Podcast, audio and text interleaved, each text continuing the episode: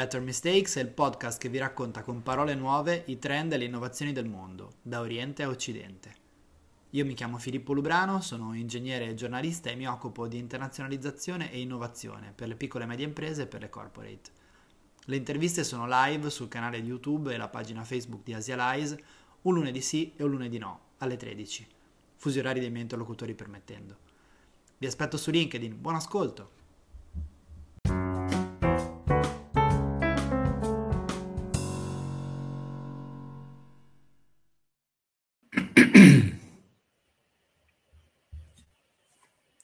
Perfetto, buonasera, buonasera a tutti, benvenuti sulla canale di Asialize. Eh, oggi abbiamo come ospite eh, un giornalista, eh, Federico Rampini, una di quelle persone diciamo, per cui è stato coniato il termine cosmopolita. È stato corrispondente dall'estero di Repubblica dal 97, prima da Bruxelles, poi da San Francisco, dove ha vissuto diciamo, la vera era d'oro delle start-up a inizio millennio poi da Pechino per, per cinque anni e infine da, da, New York, in cui appunto in questo momento è in diretta.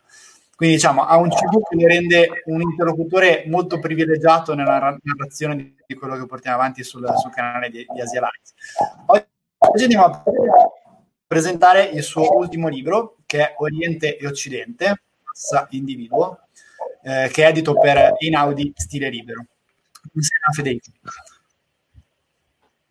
Buonasera. Allora, partirei... C'è, c'è qualche piccolo da... ritardo, quindi, dovuto alla certo. distanza, all'Atlantico, che ci separa. I cavi, i cavi transoceanici. Allora, partirei da, da, una lettura in realtà un po' più antica, perché devo confessare che eh, sono un grande estimatore del, del, del Rampini giornalista, del Rampini scrittore, eh, già da inizio secolo, tra virgolette, nel senso eh, se, se, in realtà la mia passione è, è, nata per tutta la parte del mondo asiatico, lo devo principalmente a questo libro, che è Il secolo cinese, eh, che è stato pubblicato ormai una quindicina d'anni fa, l'ho letto nel 2006, e che al, all'epoca faceva delle previsioni che sembravano in realtà un po' utopistiche, quasi inverosimili e irrealizzabili. E invece 15 anni dopo devo dire che effettivamente ci ha preso in alcuni casi, anzi sono state quasi cautelative in alcuni casi. E volevo quindi partire da, proprio da, questa, da una lettura, da un passaggio del sacro cinese eh, per, par, per avere questo spunto, in particolare fare un raffronto poi con la quotidianità, con quello che succede adesso nel XXI secolo nel mondo cinese. Il capitolo è quello dedicato a Alibaba. La categoria che Mai definisce i sordomuti comprende persone come Ma Yun, il fondatore di Alibaba. Sono probabilmente la maggioranza, adottano un profilo pubblico basso, cercano di seguire strade che non incrocino quelle della, della nomenclatura politica.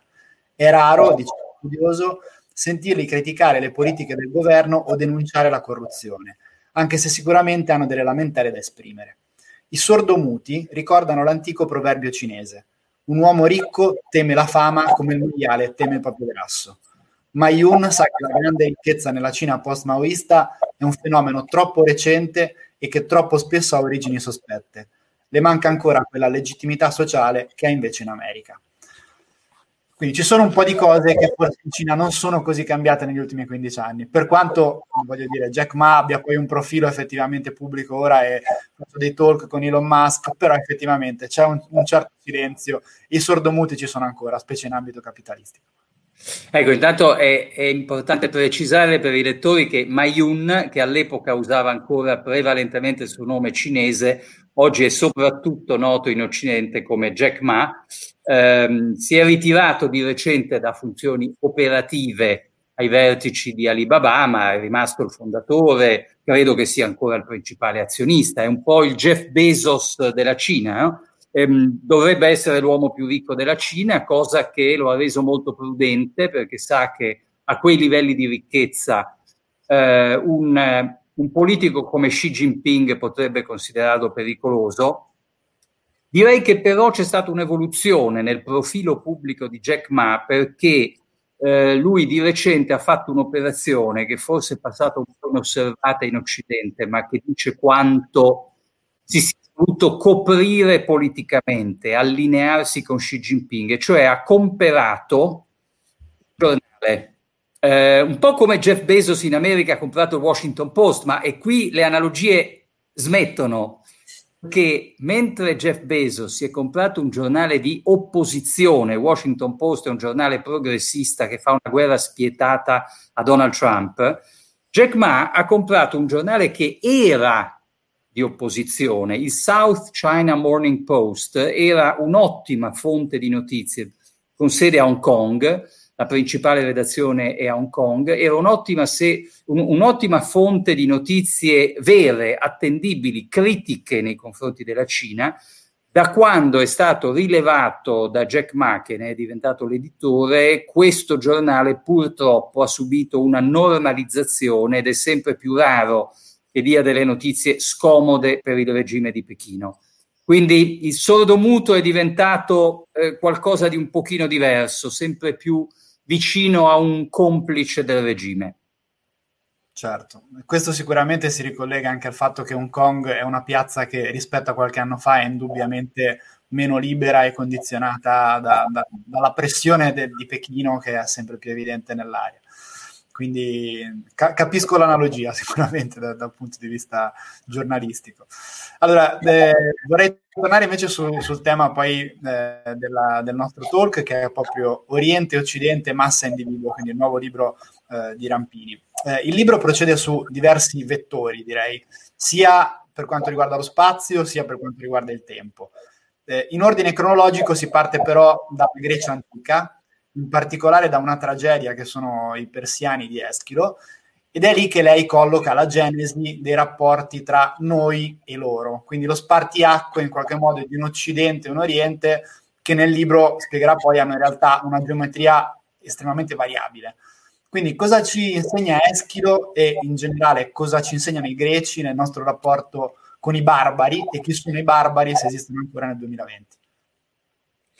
Beh, a Eschilo io aggiungerei su che è l'autore della, della tragedia I Persiani, aggiungerei subito almeno Erodoto, eh, che è invece lo storico che ci racconta, perché il punto di partenza in questo caso è la guerra, le guerre tra greci e persiani. E in quel periodo che si forma la prima idea forte di, di questa dicotomia, di questo bipolarismo Oriente-Occidente. La, la, la creano i greci Ehm, è una forzatura, eh, bisogna dirlo subito. Ehm, c'è qualcosa di arrogante nel mettere eh, sullo stesso piano Oriente e Occidente. In realtà non sono due cose paragonabili, perché al di là dei, diciamo, dei, dei, dei punti di, di orientamento geografico, l'Oriente è immensamente più grande di noi da sempre dal punto di vista geografico l'Asia è, è, gigantesca, l'Europa ne è una piccola escrescenza, una specie di, uh, di, di periferia, di, di, penisola che si affaccia sull'Oceano Atlantico. Dal punto di vista storico, la storia dell'Asia è molto più antica della nostra. Quando nasce la civiltà greca, eh, quella cinese probabilmente ha già 2000 anni alle spalle e, e quella indiana anche. E poi la, la, popolazione è sempre stata molto più numerosa a est che non in Europa. Quindi c'è, c'è tutta l'arroganza dei greci che avevano una, un'autostima illimitata. Però cominciano, quando, quando ci sono le guerre con gli imperatori persiani, cominciano ad articolare dei concetti che non ci hanno mai più abbandonati. Uno di questi è il dispotismo orientale quest'idea che alla fine eh, nelle guerre greco-persiane si affrontano degli, degli, eserciti immensi, sterminati, che obbediscono a degli imperatori onnipotenti, che sono dei semidei. Dall'altra parte ci sono i greci, che sono pochi, ma sono forti perché hanno delle individualità molto accentuate. Ecco, quest'idea che noi siamo individui e loro sono massa, poi l'abbiamo rielaborata con parole diverse, ma insomma si, si riaffaccia anche alla, nell'Ottocento con Karl Marx, che usa proprio il termine dispotismo orientale, poi come lui Karl Wittfogel. Quindi anche oggi, in fondo, quando noi cerchiamo di analizzare un fenomeno politico come Xi Jinping, a volte senza saperlo attingiamo a dei concetti che i nostri nonni dell'antica Grecia eh, elaborarono più di due millenni fa. Chiaro. Lei citava appunto il tema del dispotismo, che è un tema, diciamo, centrale anche della narrazione, direi, attuale eh, tra Oriente e Occidente. Spesso i giornali, in maniera un po' sensazionalistica e semplicistica, no, tendono effettivamente a raccontare un certo aspetto stereotipato e quasi caricaturizzato del dispotismo cinese anche perché lo scontro tra, tra, Oriente e Occidente si è fatto particolarmente aspro negli ultimi anni, specialmente ovviamente con la guerra commerciale avviata dagli Stati Uniti di Trump, che sentono un po' il fiato sul collo e, e ormai un sempre più ineluttabile sorpasso anche a livello di PIL mondiale eh, cinese in arrivo. Nel libro lei ricorda che Montesquieu vede nell'impero cinese il miglior dispotismo al mondo Ecco, le chiedo, è ancora così? Cioè è ancora il migliore, diciamo? Ed esiste una terza via tra i modelli del turbocapitalismo americano e il socialismo con caratteristiche cinesi? Ma tu, intanto mi preme eh, sottolineare ancora, anche se mi sembra evidente dalle domande stesse, che questo è un libro di storia, è un libro in cui, pur non essendo io uno storico, io non sono esperto di niente, sono, sono, stato un grande viaggiatore, cerco di esserlo tuttora nonostante le limitazioni della pandemia, ma eh, sono un avido lettore di libri di storia, di cultura, di filosofia, di religione, di, in particolare le civiltà orientali, da quando cominciai ad affacciarmi a Oriente, questo risale molto prima del secolo cinese, 1979 feci il mio primo viaggio in Estremo Oriente eh, ho, ho, accumulato letture e in questo libro c'è una spremuta, un concentrato di tutte le biblioteche che ho saccheggiato in vita mia per cercare di capirne qualcosa di più. E, e naturalmente cito e, e tutti gli autori di cui sono debitore. Eh, è, è importante ricordare per quanto tempo dopo l'arroganza iniziale dei greci noi abbiamo avuto invece un, un, complesso di inferiorità nei confronti dell'Oriente e eh, è giusto ricordare Montesquieu, cioè noi arriviamo, beh, prima di Montesquieu c'erano stati ovviamente Marco Polo, Matteo Ricci, tutti quelli che erano stati un po' i primi esploratori della civiltà orientale, in particolare cinese. E, ehm, quando arriviamo all'illuminismo francese, gli illuministi come Montesquieu e anche Voltaire erano degli ammiratori sinceri della Cina, pur non essendoci mai stati, la conoscevano proprio attraverso principalmente le opere dei gesuiti, dei missionari gesuiti come Matteo Ricci, si erano formati un'idea eh, abbastanza fedele di come funzionava lo Stato cinese ed erano convinti che fosse uno Stato molto più moderno rispetto agli Stati europei quindi sì, un dispotismo illuminato, efficiente, moderno, eh, avanzato, oggi diremmo tecnocratico. Eh, per esempio, quella cosa che affascinava gli, i filosofi del, dell'illuminismo francese era le, gli, gli esami selettivi di merito per arruolare gli alti dirigenti della burocrazia cinese, cioè i mandarini, gli alti funzionari dello Stato non erano cariche che venivano elargite a rampolli della nobiltà o, o, oppure a borghesi arricchiti che potevano comprarsele, come accadeva negli ancien regimi europei. Erano selezionati su base di competenze di merito. E questa era una cosa inaudita, impensabile in Europa, per cui ecco, que- quello è, un, è, uno degli episodi della storia in cui noi siamo in devota ammirazione eh, di una Cina che consideriamo molto più avanzata di noi.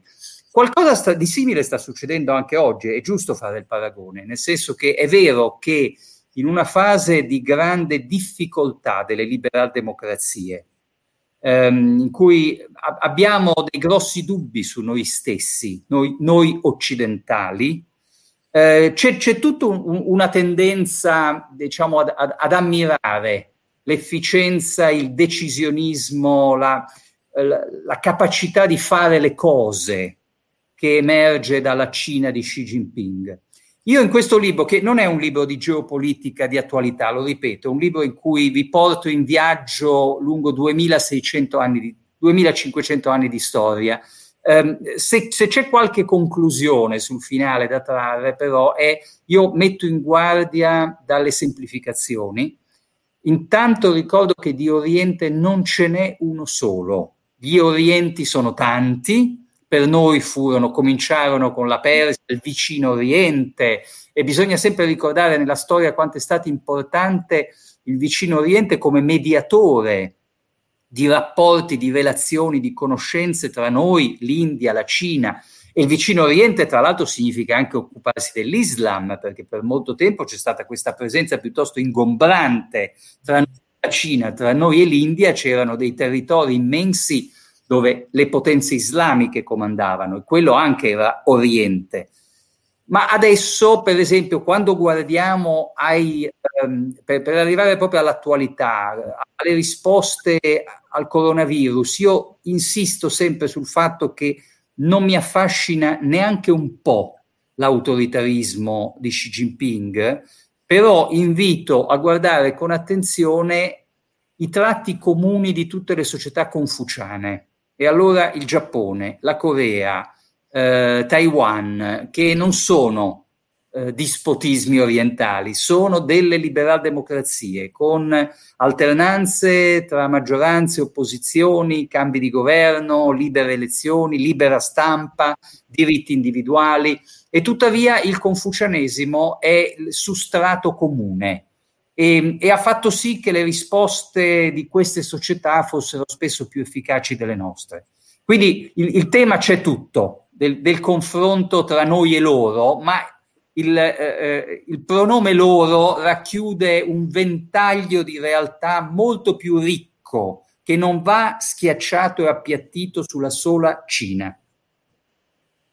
Chiaro.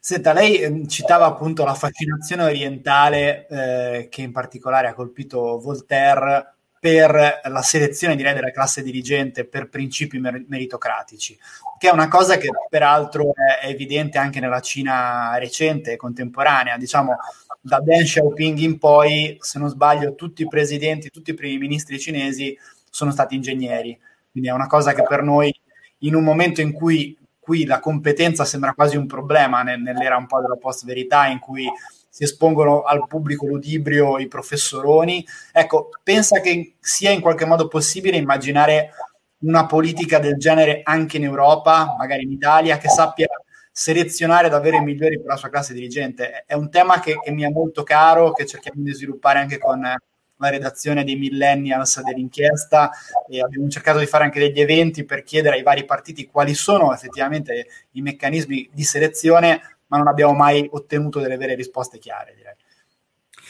Dunque, per, sempre per rifarmi al mio libro Oriente e Occidente, che è un libro di storia, eh, tutto comincia con Confucio, quindi due millenni e mezzo fa. E non mi stancherò mai di insistere di quanto sia pericolosa la nostra ignoranza di Confucio, cioè questo filosofo che non, non, è il fondatore di una religione, il confucianesimo non è una religione, anche se poi ha avuto le sue degenerazioni, in Cina si possono trovare dei templi confuciani, ma se, se lui fosse vivo li, li, li distruggerebbe, eh, perché lui era un pensatore laico, non è chiaro neanche se credesse in Dio, Ehm, ma soprattutto ha fondato una scienza politica. E, e anche questo, questo dato, diciamo, l'importanza delle competenze nell'arte di governare, comincia tutto da Confucio. E lui, io trovo abbastanza inconcepibile che un europeo diciamo di medio-alta cultura, di medio-alto livello culturale, un italiano sicuramente, ma diciamo pure un europeo di livello culturale medio-alto che ha fatto delle buone università, probabilmente ha qualche, qualche conoscenza sul pensiero di Machiavelli come uno dei fondatori della scienza politica moderna e sa probabilmente zero del pensiero di Confucio, che con tutta onestà è un po' più importante. Oggi sulla Terra ci sono due miliardi di persone che vivono all'interno di civiltà dalle origini confuciane. Quindi, per favore, studiamolo. E, e, tutto questo ci porta anche agli ingegneri nel governo cinese, perché la, ehm, l'importanza della competenza nell'arte di governo che nasce due millenni e mezzo fa con Confucio eh, continua nella Cina di oggi ed è vero. Eh, io tra l'altro vorrei sottolineare che in genere quelli che noi troviamo dentro i governi cinesi non sono dei professori, come se ne sono trovati tanti anche nei governi italiani, cioè professori che insegnano all'università. In genere il tecnocrate cinese ha avuto delle esperienze pratiche, cioè magari ha anche studiato in università americane, si è preso un PhD all'estero, in Giappone, in America, in Inghilterra o in Germania, ma ha anche avuto responsabilità concrete di, di, direzioni aziendali. Mi ricordo, non so, all'epoca in cui io ero in Cina, dentro il governo di Hu Jintao, c'era un ministro che era stato uno dei dirigenti della Audi, Audi Volkswagen. Quindi non era solo un ingegnere, era un ingegnere con capacità ma- manageriali. E, e, è un dato ehm, molto tipico di una cultura confuciana che ha un immenso rispetto per la conoscenza, per la scienza, per le, le, le, competenze e a questo poi si aggiunge il fatto che i cinesi hanno avuto questa, questa transizione molto particolare. Deng Xiaoping è, è, è, è, ancora parte della vecchia guardia maoista, no? Deng Xiaoping è uno dei compagni di Mao proprio. Eh, cade in disgrazia durante la rivoluzione culturale a metà degli anni 60, gliene fanno vedere di tutti i colori. Eh, un, ha una figlia che è stata torturata in, in carcere dalle guardie rosse di Mao. Quando Mao muore, lui prende il potere, è lui l'artefice della grande transizione verso l'economia di mercato.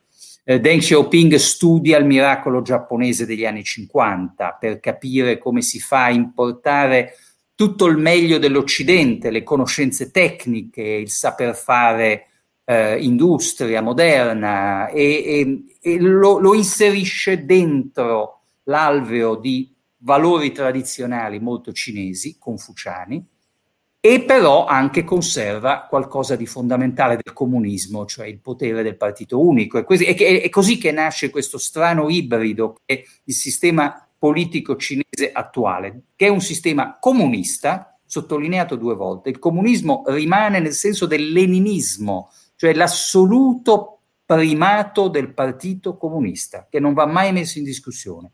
Poi c'è l'elemento confuciano, che nella versione moderna vuol dire tecnocrazia, e poi c'è tutto quello che loro hanno succhiato dall'Occidente perché sono stati delle, delle spugne con una capacità di apprendimento fenomenale. Perché nella, nella storia, ecco, nei, nei 2500-2600 anni di storia che io racconto, ci sono anche lunghi episodi in cui loro vogliono imparare da noi, è un, è, è un, è un rapporto di influenza reciproca dove gli scambi di ruoli, gli scambi di posizione sono stati frequenti. Sì, non a caso infatti il secondo capitolo del suo libro si intitola proprio 2000 anni per scoprirsi a vicenda.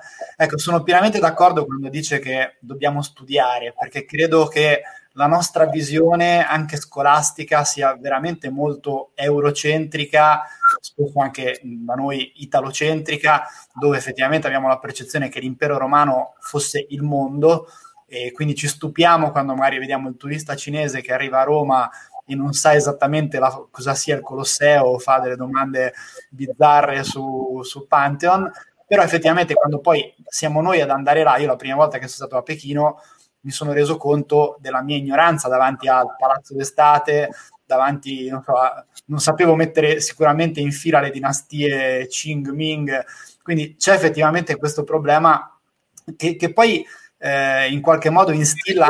Un'osservazione al volo perché sennò perché me l'ha ispirato un suo passaggio. Lei ha citato l'impero romano, no? E già è sintomatico, a conferma di quello che lei sta dicendo, già è sintomatico che per noi italiani cioè la caduta dell'impero romano è la caduta dell'impero romano d'Occidente e eh invece quello è un episodio quasi marginale perché l'impero romano d'Oriente continua a vivere per altri dieci secoli ed è un impero che diventa molto ma molto più importante anche per la sua longevità e diventa anche uno dei canali di trasmissione di influenze asiatiche a tutta l'Europa, cioè l'importanza dell'impero romano d'Oriente eh, Bisanzio, Costantinopoli che poi diventa Bisanzio e poi diventerà Istanbul, è enorme come porta sull'Asia, no? ma per noi la storia di Roma si ferma con la, eh, la caduta dell'impero e già, già questo dice quanto siamo eurocentrici, confermo, quindi era solo per dire che sono d'accordo.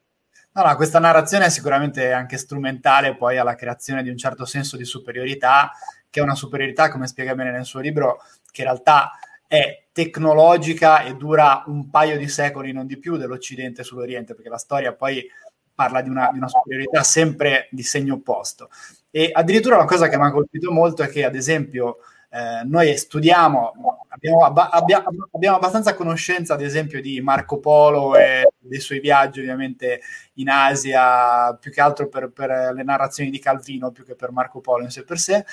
Però, ad esempio, una figura come Matteo Ricci, che è un gesuita a cui dobbiamo molte cose, tra cui, ad esempio, l'invenzione del Palazzo della Memoria, è abbastanza conosciuta in Italia ed è invece venerata in Cina. Ha voglia di parlarci un pochino più nel dettaglio di questo personaggio? Sì, fatto una premessa che ogni volta che io sento il nome di Marco Polo e insieme quello di Italo Calvino mi genufletto perché eh, Italo Calvino nelle città invisibili, che, io, che è uno dei miei libri preferi, preferiti di Calvino e che cito nel, nel capitolo su, su, Marco Polo, eh, fa una sua lettura ovviamente fantastica eh, di, di, Marco Polo, però eh, bisogna andarsi a rileggere anche il milione perché l'importanza del milione è, non, non, è mai stata compresa. Cioè, ba, basti dire una cosa, Cristoforo Colombo partì eh, credendo di andare eh, verso le Indie eh, perché aveva letto Marco Polo. Perché Marco Polo, che all'inizio fu scambiato per un truffatore, un, un imbroglione, uno che, che la, le sparava troppo grosse perché raccontava una Cina che era inverosimile, tant'è vero che il titolo del suo libro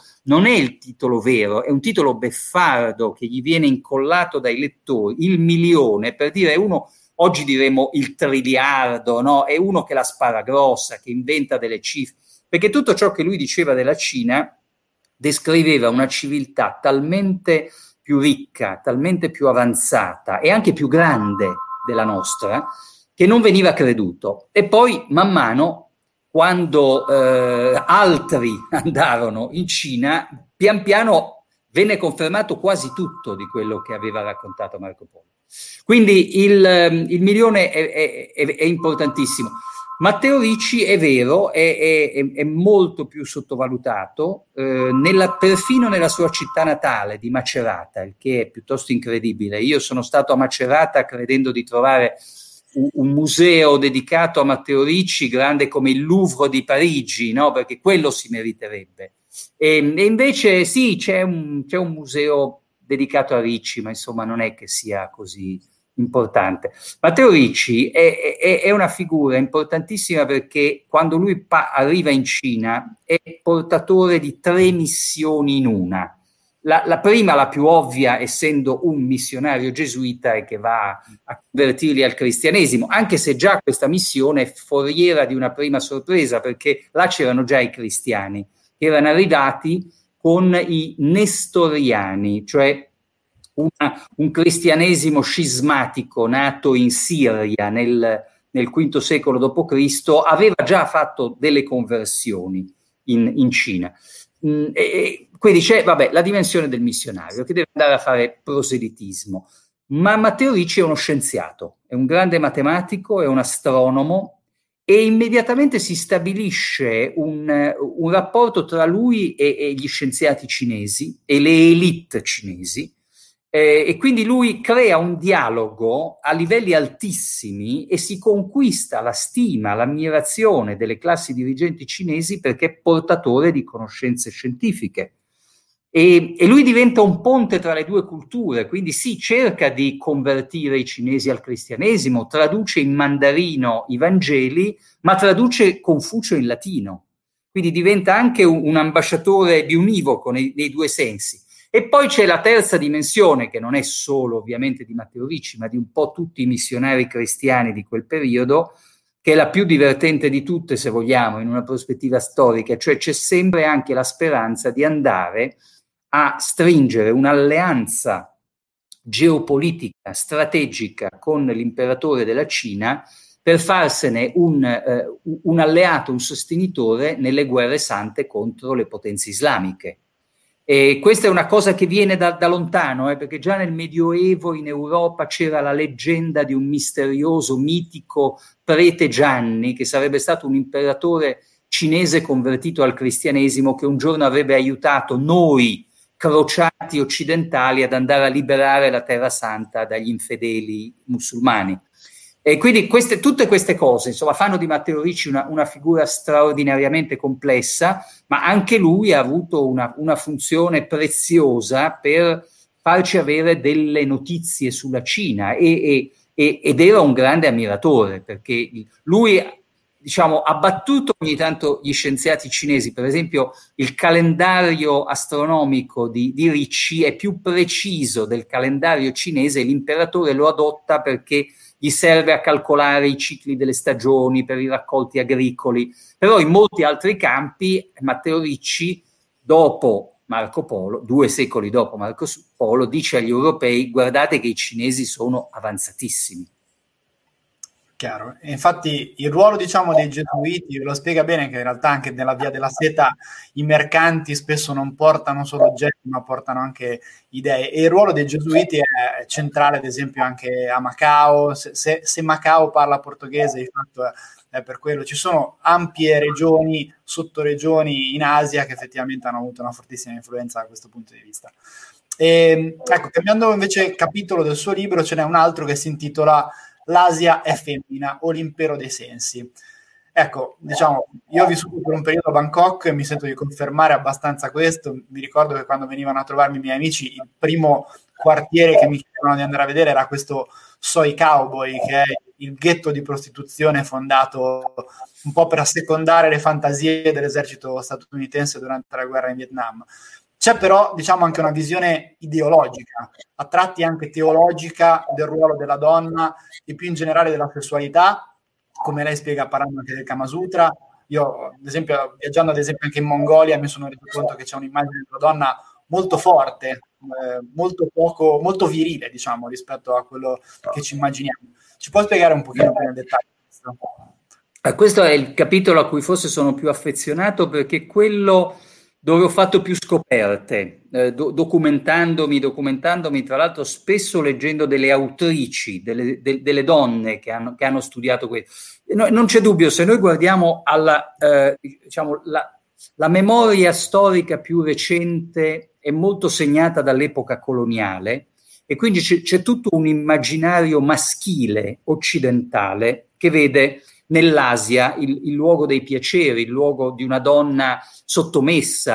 Eh, quindi questa, questa è, è, è, la parte che è più fresca, lo strato più recente della nostra memoria. L'Occidente è maschio, Asia è femmina, anche perché l'Occidente è conquistatore. Da, dal 1600 in poi andiamo là eh, a, a dominarli, a soggiogarli, a violentarli, a stuprarli. No? C'è, c'è questa idea proprio anche eh, trasfer- che trasferisce la conquista militare economica in una sublimazione dell'atto sessuale.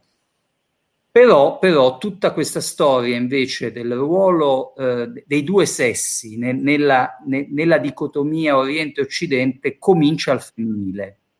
Comincia sempre in Grecia, con un personaggio come Elena di Troia, che è una europea che viene forse rapita o forse no, e finisce sulle coste dell'Asia minore.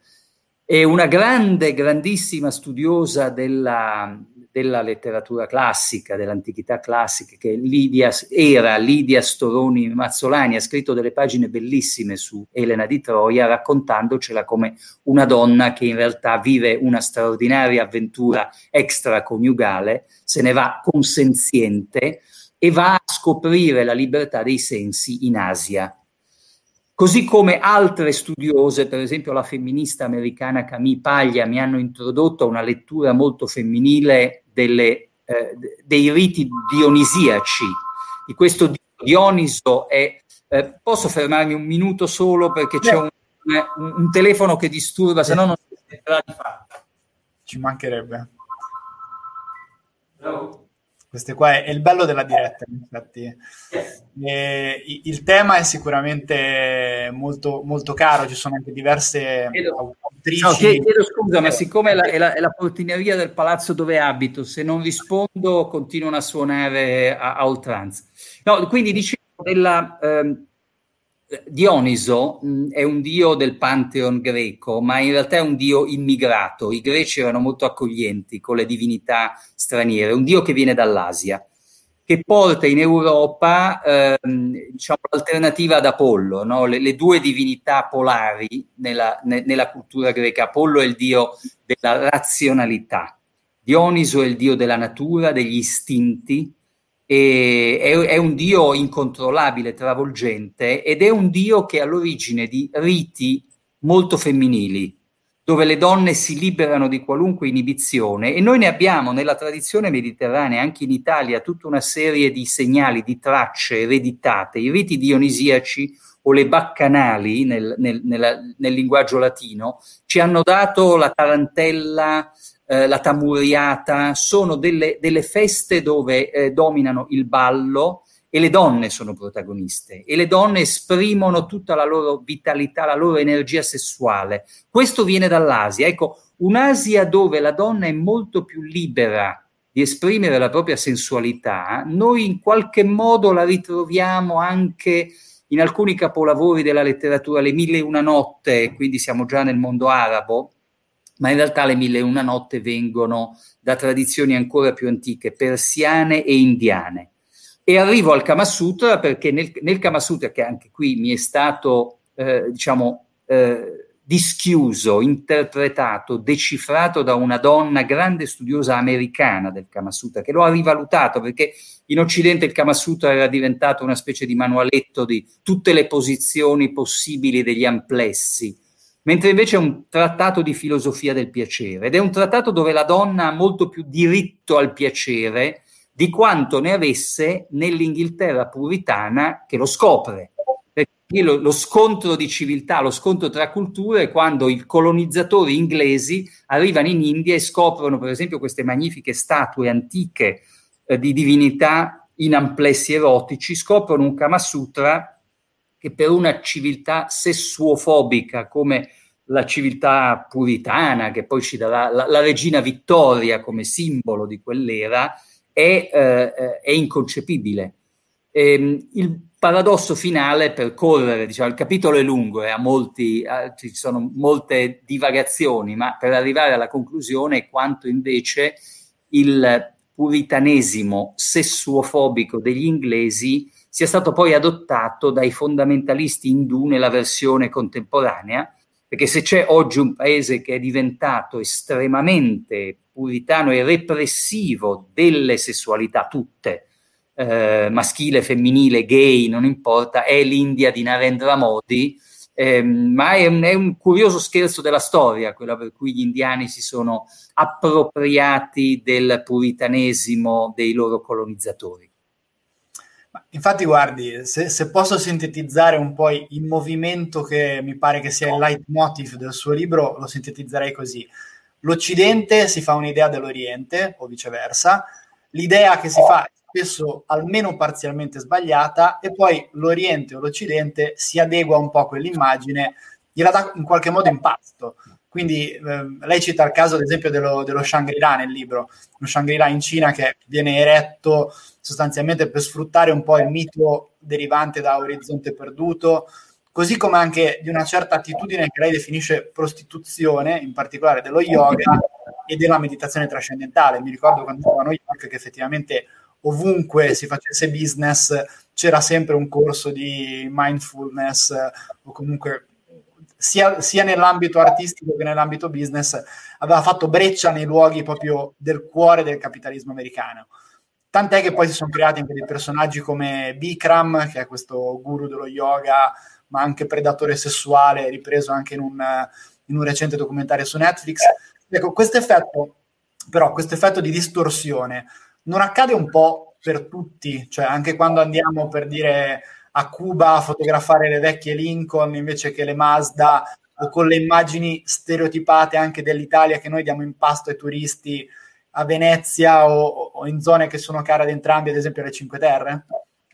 Sì, sì, oh, la lista è lunga dei casi in cui noi facciamo la stessa operazione, cioè ci trasformiamo in quelle caricature che altri hanno fatto di noi. Potrei aggiungere i, i gladiatori romani al Colosseo, no? adesso in questo momento c'è un po' meno turismo straniero per via dei lockdown mondiali, ma eh, insomma fino a qualche mese fa intorno al Colosseo si potevano incontrare dei centurioni, no? è abbastanza patetico questo, ma a un livello un pochino più profondo, quello che è accaduto in Oriente, io lo faccio risalire all'Ottocento, perché l'Ottocento è, è un secolo particolare in cui noi siamo più forti, cioè l'Ottocento si inserisce in quella fase finale molto recente e in fondo molto breve. Chiedo scusa ancora un attimo perché sennò impazziamo con i campanelli. Ci mancherebbe, è sempre bello della diretta in questo caso. E in effetti ci sono diverse di, questi, di queste situazioni sia nel mondo diciamo occidentale che nel mondo orientale. E un altro caso tipico era quello di Macao che stavo citando per, per, per diciamo tappare il buco dove c'è il Venetian di, di, di, Macao, dove effettivamente c'è questa Venezia che vive sempre di giorno ed è una produzione fedelissima della, della città, almeno dal punto di vista del trompe l'œil. Faccio una parentesi per, per, per, sottolineare le gioie dello smart working, cioè da, essendo costretto a lavorare da casa ci sono tutti questi disturbi, il campanello che suona. Torno da dove mi ero interrotto, cioè l'Ottocento, dicevo, è è un secolo importantissimo nei rapporti tra noi e loro, tra Oriente e Occidente, eh, appartiene a quella fase più recente e breve in cui noi eravamo senza dubbio i più forti, eravamo i più avanzati economicamente, tecnologicamente, militarmente, abbiamo conquistato colonie in quella parte del mondo e al tempo stesso, però, nell'Ottocento, qui da noi, in seno all'Occidente, si sviluppa una reazione di rigetto verso la nostra civiltà e i nostri valori. Il rigetto contro la rivoluzione industriale, contro il materialismo, il capitalismo.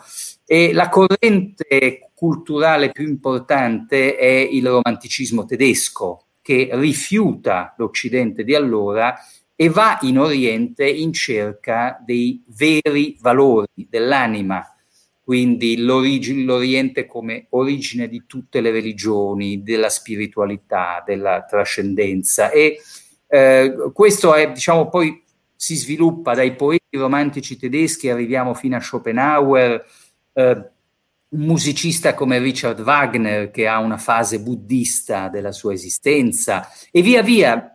Partorirà poi fenomeni culturali come Hermann Hesse, il Siddhartha, eh, i poeti della Beat Generation in California negli anni 50, che tutti devono fare il pellegrinaggio a Oriente, il pellegrinaggio in India, fino ad arrivare ai Beatles nel 68, uno dei fenomeni proprio della cultura pop più universalmente eh, popolare sono queste quattro celebrità che se ne vanno in un ashram indiano. Eh, tutto questo va ricordato perché eh, a un certo momento certamente poi gli orientali ci marciano, cioè eh, di questa nostra fascinazione, di questa nostra ammirazione per il buddismo, l'induismo, lo yoga, beh, capiscono che c'è l'opportunità di farne un business e quindi nascono poi dei, dei filoni inesauribili, appunto lo yoga come industria, ma anche giustamente sì, lei ha ricordato tutti i corsi di mindfulness che qualunque grande impresa americana in questo momento offre ai suoi manager. La mindfulness non è altro che una meditazione trascendentale che usa delle tecniche molto antiche, de, di, di origine indiana solitamente, induista o buddista, e e le, e le traduce poi in delle formule molto, molto semplificate che, che piacciono enormemente. I, in America io credo non ci siano mai stati così tanti buddisti come oggi e, e, e, faccio notare anche scherzando nel capitolo che dedico allo yoga che durante il lockdown oh, questo libro ci, ci, lavoro da molti anni, forse da, de, dovrei dire da alcuni decenni, non l'ho scritto durante il lockdown, però il capitolo sullo yoga comincia con un riferimento anche a questa esperienza più recente. L'articolo, l'unico articolo che è andato esaurito, sold out, sia sul sito Amazon, quindi in Occidente, sia sui siti di Alibaba in Cina, è il tappetino di yoga Cosa divertente perché lo yoga non ha, non ha, niente a che vedere con la tradizione cinese, ma è, è una delle mode che si sono, dall'India si sono allargate a est e a ovest. Questo confermo perché anche in Italia ho voluto cambiarlo anch'io e, ed era apprezzato a delle cifre altissime, tappeti di bassissima qualità che costavano 80 euro, quindi co- confermo anch'io da, dalla mia piccola postazione alla Spezia. Eh, senta, allora, il 2020 è, è stato un anno ovviamente particolare per tanti versi, tra cui anche quello della rabbia iconoclasta che ha impazzato sicuramente in America, ma anche in Italia, con gli attacchi a Indro Montanelli e altri personaggi. Nel libro lei cita un interessante carteggio tra Gandhi e Hitler, dove addirittura Gandhi, nella sua ultima eh, lettera al Führer, elogerebbe il suo coraggio e la devozione della patria. Ecco, allo stesso modo, diciamo, in, eh, mi è capitato di, di, vivere il passaggio eh, storico in Birmania del, di, di, Aung San Suu Kyi, premio Nobel per la pace, che è andato con una vittoria schiacciante, ha, ha preso il potere in, eh, in, Birmania, c'erano grandi aspettative su di lei, in realtà poi è stata de- connivente sostanzialmente al, al genocidio dei Rohingya. Quindi esistono in qualche modo ancora dei modelli che possono superare la prova della storia? o dobbiamo inserire anche Gandhi, Madre Teresa di Calcutta tra le statue da battere? Allora, premesso che io considero una pericolosa idiozia il movimento iconoclastico che abbatte le statue anche qui in America, quindi in generale guardo con molta diffidenza. La storia bisogna studiarla per criticarla. Eh, I movimenti iconoclastici di solito hanno, hanno eh, preparato delle generazioni di ignoranti. Le guardie rosse di Mao sono un pi- tipico esempio, hanno distrutto tutto. Se, se in Cina oggi c'è così poca antichità da visitare, con grande delusione di un turista occidentale, è, rimasto poco di antico ben preservato, ben restaurato. Una delle ragioni è stata la furia iconoclastica delle guardie rosse che hanno distrutto templi buddisti, biblioteche confuciane, quindi porta al, al, all'imbarbarimento e all'idiozia la furia iconoclastica. Ma detto questo, su Gandhi e su Aung San Suu Kyi, due osservazioni. Una è che la figura di Gandhi è una figura del suo tempo e Gandhi è stato eh, non solo quel profeta della non violenza, della disobbedienza civile, che ha compiuto un capolavoro politico perché l'indipendenza indiana, fino al momento della partizione con il Pakistan, l'indipendenza indiana è stata un miracolo per eh, essere stata ottenuta con così poco spargimento di sangue. Poi dopo si apre purtroppo il capitolo della, della, della secessione musulmana eh, a nord e, e quello invece è un capitolo tragico ed è il grande fallimento di Gandhi. Ma Gandhi, prima di tutto ciò, era stato un nazionalista, un vero nazionalista, uno che leggeva, per dire, tra i grandi autori ammirati da Gandhi c'era Mazzini, Giuseppe Mazzini, cioè uno dei grandi del nostro risorgimento. Allora, eh, la simpatia di Gandhi per Hitler è, va letta molto in funzione del suo odio per gli inglesi eh, nemico del mio nemico è mio amico, quindi è un, è un, errore mostruoso. Anche Gandhi ha fatto degli errori, ne ha fatti tanti. Questo forse è uno dei più importanti, ma va capito, va contestualizzato storicamente in quel modo. In quanto a Aung San Suu Kyi, io, io scrivo anche della, di, di, quella storia lì nel libro Oriente Occidente e questo secondo me è uno di quei capitoli più delicati, non politically correct, in cui ricordo che gli scontri di civiltà esistono. Il povero Samuel Huntington fu crocifisso per avere scritto un libro di cui la maggior parte dei critici lessero solo il titolo, no? Lo scontro di civiltà. È un libro molto profondo, molto importante che consiglio di rileggere. Ehm, tra l'Islam e altre grandi civiltà, eh, gli scontri durano ormai da 1500 anni E, ehm, L'Islam ha avuto dei rapporti conflittuali con il cristianesimo a Occidente, ma ha avuto dei rapporti molto più conflittuali con tutte le altre religioni del suo Oriente. L'Islam si è espanso con grande aggressività soprattutto in Asia, poi e in Africa. Con l'Europa ci sono state delle scaramucce in fondo, in confronto a quel che ha fatto di là, dall'altra parte del mondo. E uno de, de, dei luoghi di massima conflittualità è l'India, di scontro continuo tra Islam e, e, e, induismo e civiltà induista. E non si capisce un personaggio come Narendra Modi se non situandolo all'interno di una storia più che millenaria.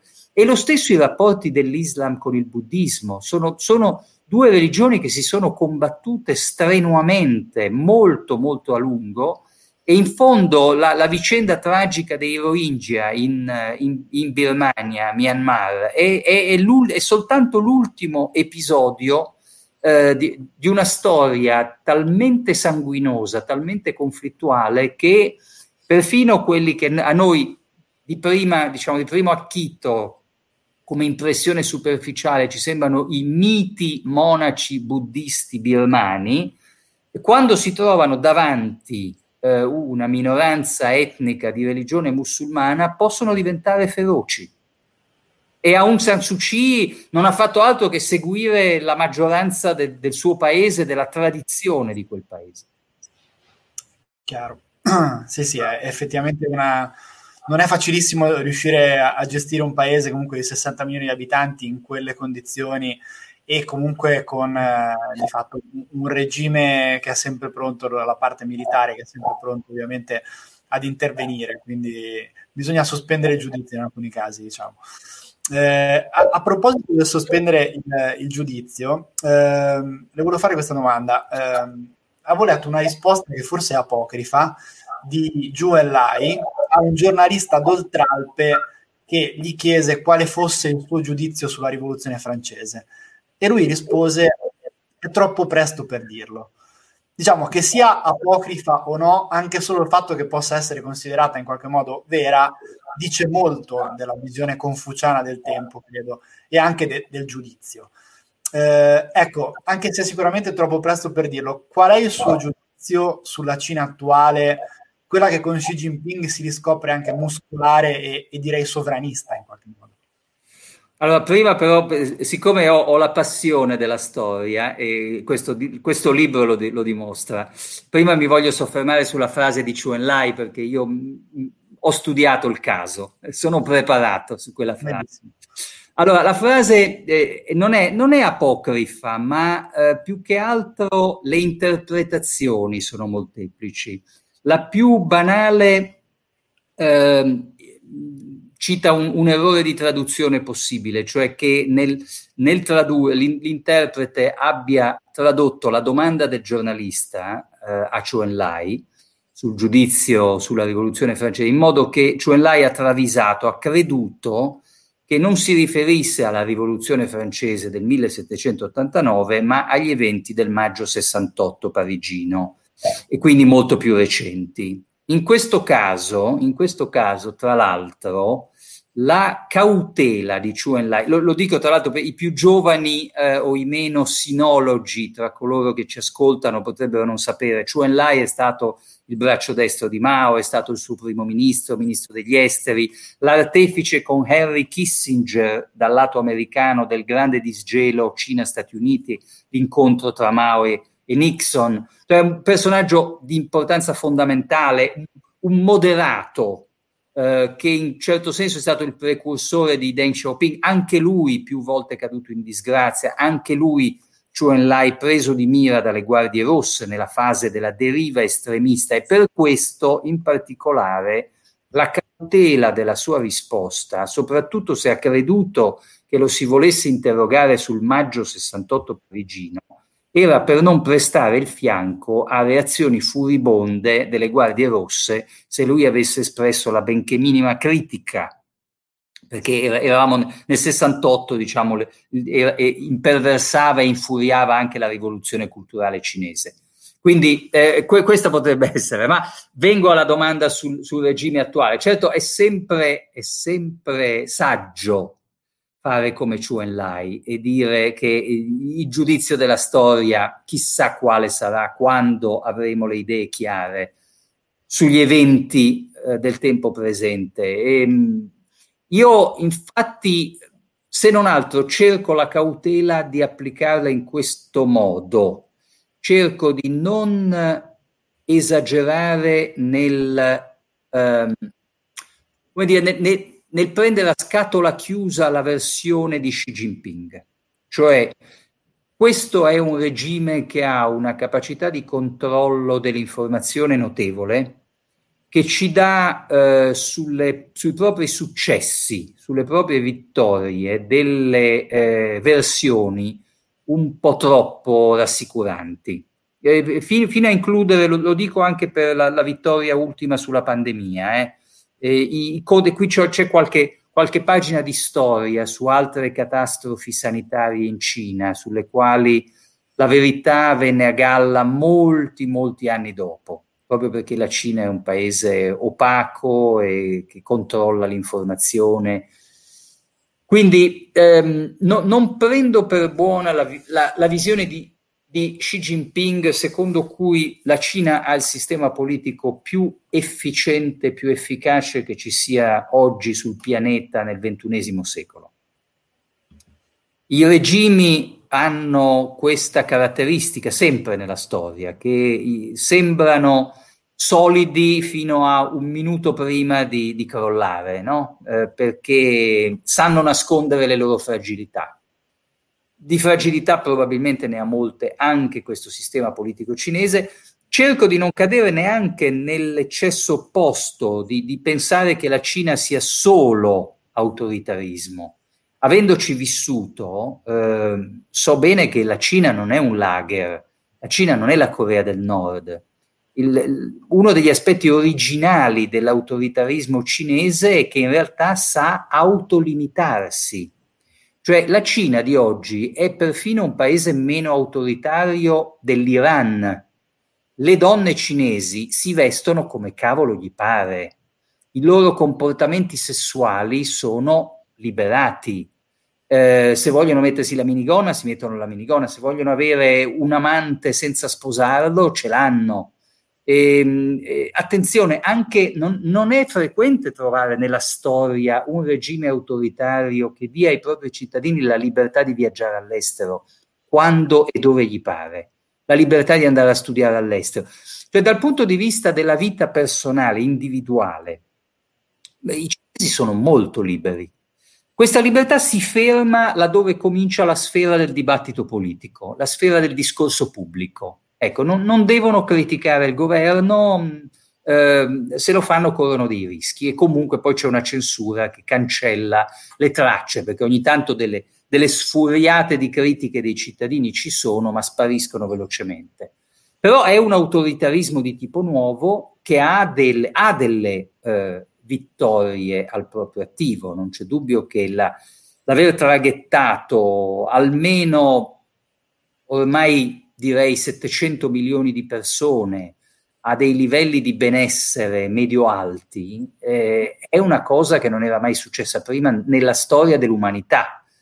Quindi non, bisogna, bisogna, trattare questo fenomeno che è il, il sistema politico cinese con un senso di equilibrio, saper vedere i suoi limiti ma anche le sue forze questo lo, lo, descrive molto bene anche nel, nel, suo ultimo capitolo, effettivamente, che immagino sia stato scritto appunto molto recentemente rispetto a, alla collezione di appunti che, che si sono stratificati, immagino, nelle, nei suoi diari per, per, anni ed anni. Eh, quindi il capitolo dedicato al Covid e, e, alla gestione, diciamo, della pandemia in Cina. Ecco, nella mia in Cina, diciamo, poco prima de, del lockdown, eh, era novembre scorso, ho visitato la Chinese Team Bank di Shenzhen, che è un posto abbastanza unico nel suo genere, è appunto la banca genetica cinese dove ho potuto anche apprezzare gli enormi, direi, avanzamenti cinesi in termini sia di mappatura genetica, ma in generale in campo medico. Ecco, nel suo libro una cosa che mi ha colpito molto è che non esclude che effettivamente il virus possa essere scappato dal laboratorio di Wuhan, per quanto invece escluda le teorie complottistiche. In sostanza, lei dice che potrebbe essere successo per caso, anziché già successo in precedenza qualcosa di simile, eh, che non ha scatenato una pandemia, però è già successo qualcosa di simile. Ecco, questo, eh, se fosse vero, non potrebbe semplificare in qualche modo anche la ricerca poi di, di un vaccino e il brevetto che hanno appena avanzato recentemente i cinesi non potrebbe essere proprio giustificato in questo senso? Ma ehm, qui una, una, premessa veramente doverosa, così come ho, ho, precisato che io non sono uno storico, non sono un sinologo, ma sono un, un avido lettore e, e, questo libro è una, una spremuta, è un condensato di tutte le mie letture.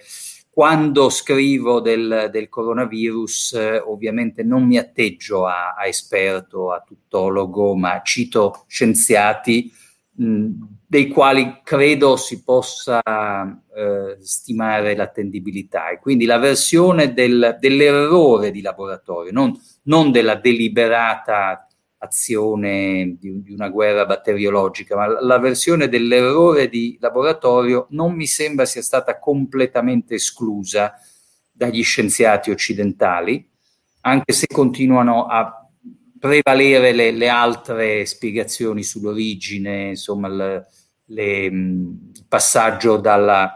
Ma anche, anche il passaggio dal, dal, pipistrello a altri animali selvatici al, all'essere umano potrebbe essere avvenuto in laboratorio, perché nei laboratori si, fa, si fanno sperimentazioni su animali selvatici. Eh, sì, è vero che Qui di nuovo rispondo da, a buon senso, ma senza avere le conoscenze scientifiche del caso. Se fosse davvero stato creato in laboratorio, forse questo renderebbe più facile anche la scoperta del vaccino e sappiamo che la Cina in questo momento ne sta spingendo uno come se fosse ormai arrivato al, alle fasi finali dei test. Questa corsa alla scoperta del vaccino sta diventando uno dei nuovi terreni della guerra fredda, tra l'altro, dove come, come lo Sputnik nel 1957, la gara per la conquista dello spazio tra Stati Uniti e Unione Sovietica. E, ehm, è interessante anche perché la, la, la Cina di, di 30 o 40 anni fa non sarebbe stata una, una potenza scientifico-tecnologica in ambito medico capace di competere con, con l'Occidente. Chiaro, guardi, ehm, sono arrivate un po' di domande da, da, da Facebook e da, e da, YouTube. Ce n'è una in particolare che tocca proprio un argomento che lei ha citato adesso. Mi permetto di riproporgliela, anche perché ora andiamo poi in chiusura. Volevo fare un, un due o tre domande da, dal pubblico, due flash. Eh, questa domanda è: gli istituti Confucio fanno, contro, eh, fanno contro corruzione culturale? La guerra fredda l'hanno vinta gli USA, Kennedy la Luna, i jeans e rock and roll. Chi vincerà questa guerra? Rimarrà fredda? Questa è la domanda. Eh, non è una domanda, sono tre domande. Allora, eh, gli istituti Confucio sono controllati dal governo cinese e quindi sì, sono anche degli strumenti di propaganda. Non soltanto, fanno anche insegnamento di, di, lingua, di cultura, e quindi sono degli istituti culturali a tutti gli effetti, però il controllo del governo cinese fa sì che il, il, il compito di, di propaganda e in qualche caso forse anche di spionaggio vada considerato come parte della loro missione istituzionale. Eh, la guerra fredda, la prima guerra fredda, sappiamo chi l'ha vinta, eh, chi vincerà questa. Io non faccio l'astrologo, non faccio, no, eh, le previsioni non sono il mio forte. Preferisco rifugiarmi nella lettura di libri di storia, possibilmente se è storia di duemila anni fa mi sento ancora più al sicuro. Eh, vedo che è, un, è, è, una storia, tra l'altro è il titolo del mio penultimo libro. Prima di questo Oriente e Occidente ne avevo scritto uno che era la seconda guerra fredda. Ehm, siamo appena agli inizi, Stia, stiamo, si, i, due, i, due, contendenti si stanno scambiando solo le, le, prime, le, prime, ostilità e ce ne saranno altre. Ogni, ogni giorno vediamo eh, nu- nuove gesta, nuovi test di questo, questo nuovo tipo di conflitto. Credo, qual, qual era la terza? C'è una terza parte della domanda che era una variante di questa. Se, Chi vincerà questa guerra rimarrà fredda, è la domanda. Ah, se rimarrà fredda? No, purtroppo non lo sappiamo se rimarrà fredda. In questo momento, proprio in questo momento, mentre stiamo parlando, ehm, tutti i mari limitrofi della Cina sono teatro di manovre militari che stanno contribuendo ad aumentare una tensione molto forte tra Cina e Stati Uniti, tra Cina e Taiwan, Cina e Giappone. Non è affatto sicuro che, che rimarrà fredda. Da, da, un momento all'altro ci può essere la scintilla che dà luogo anche a un conflitto caldo.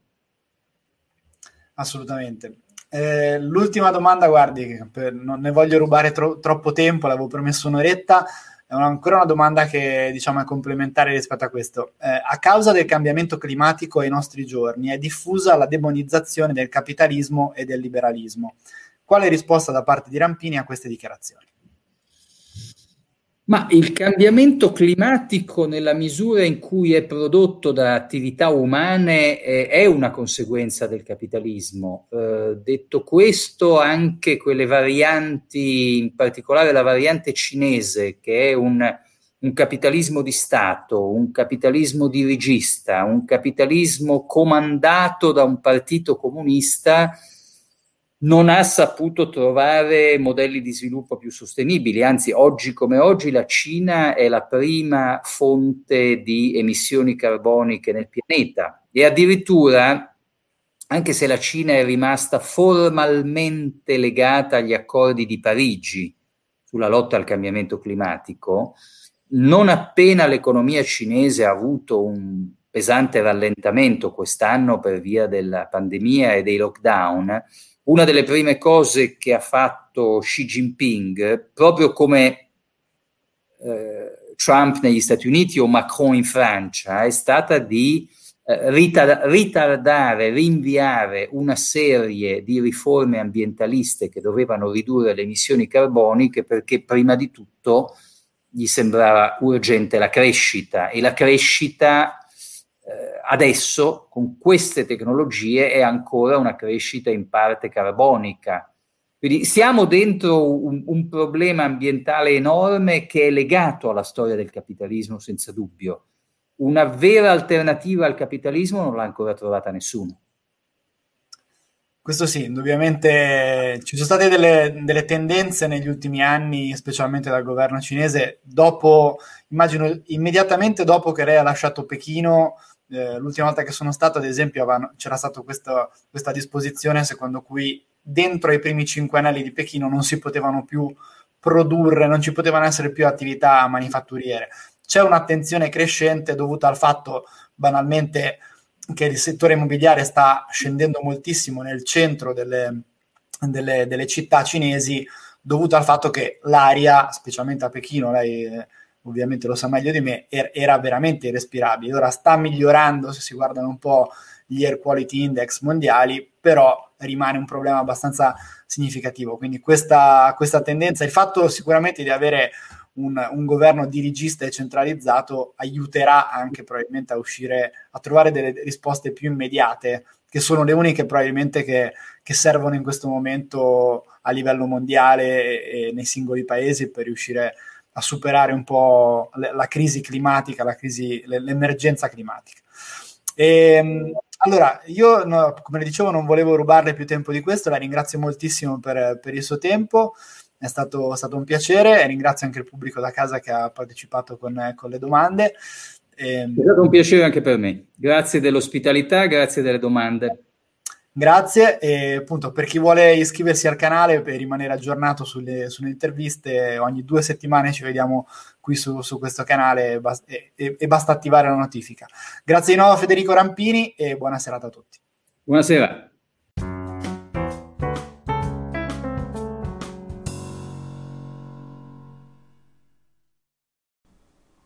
Grazie per aver seguito questo episodio del podcast. L'intervista è andata live sul canale YouTube e la pagina Facebook di Asia Lies.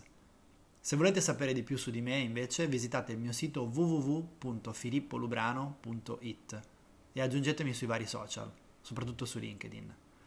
Noi ci vediamo al prossimo errore, a patto che sia migliore del precedente.